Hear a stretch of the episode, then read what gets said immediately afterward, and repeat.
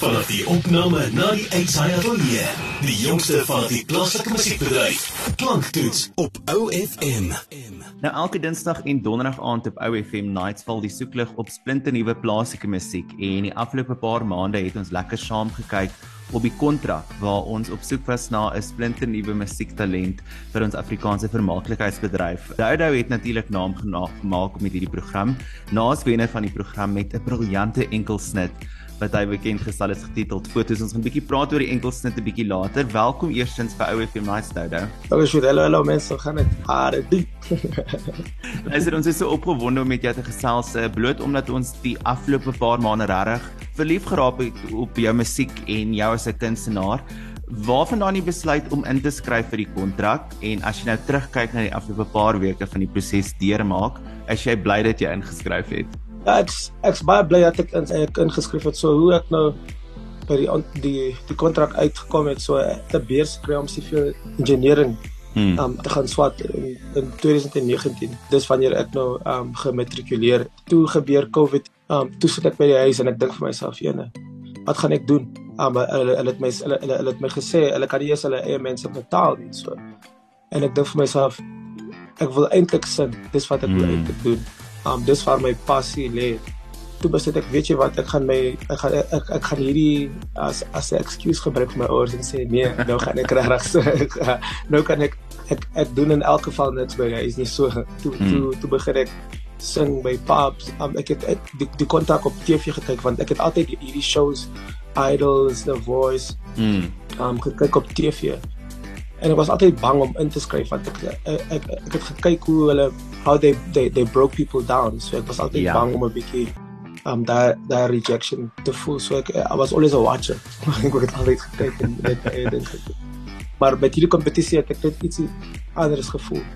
It, it's quite amazing. Die lekker ding van van 'n program soos die kontrak uh, wat dit sekerlik anders maak as die ander sangkompetisies soos jy genoem het wat ons sien op televisie is dat jy 'n dedicated mentor het. Jy het vir Caroline gehad and you guys really have an amazing relationship as a mens so kyk na social media en en hoe julle met mekaar interact.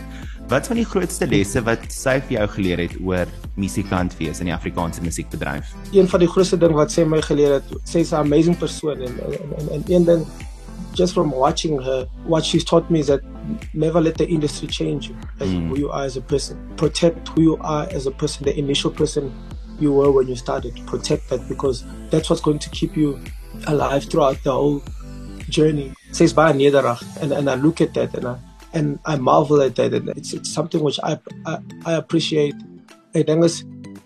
Sê ek my geleer dat like just to let go and let the music take over. Kom ons praat 'n bietjie oor daai enkelsnit fotos. It's such a great song and I think it's so perfectly timed wanneer jy dit vrygestel het net so voor die somervakansie. And uh, I've been hearing it play all over South Africa and people are dancing and singing along to it. Praat my 'n bietjie deur hoekom daai jou enkelsnit is en and what the hope is with that debut single. Fotos gaan oor die goeie tye, die lekker tye saam met familie en vriende wat jy um vir ewig sal onthou en koester.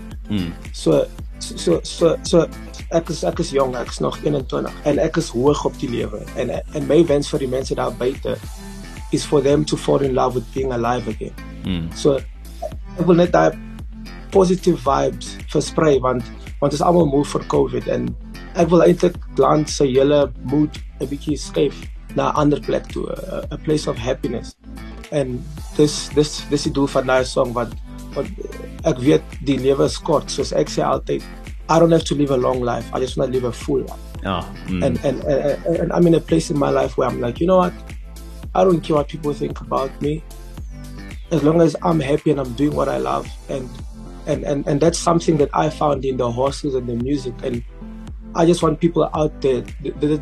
Dis hoekom ek sê frikkie vir rukkie ons is eintlik almal frikkie vir rukkie because sometimes ons ons wonder wie take for ons en ons mm. bietjie skaam Maar frikkie vir 'n rukkie is basically wees net jouself.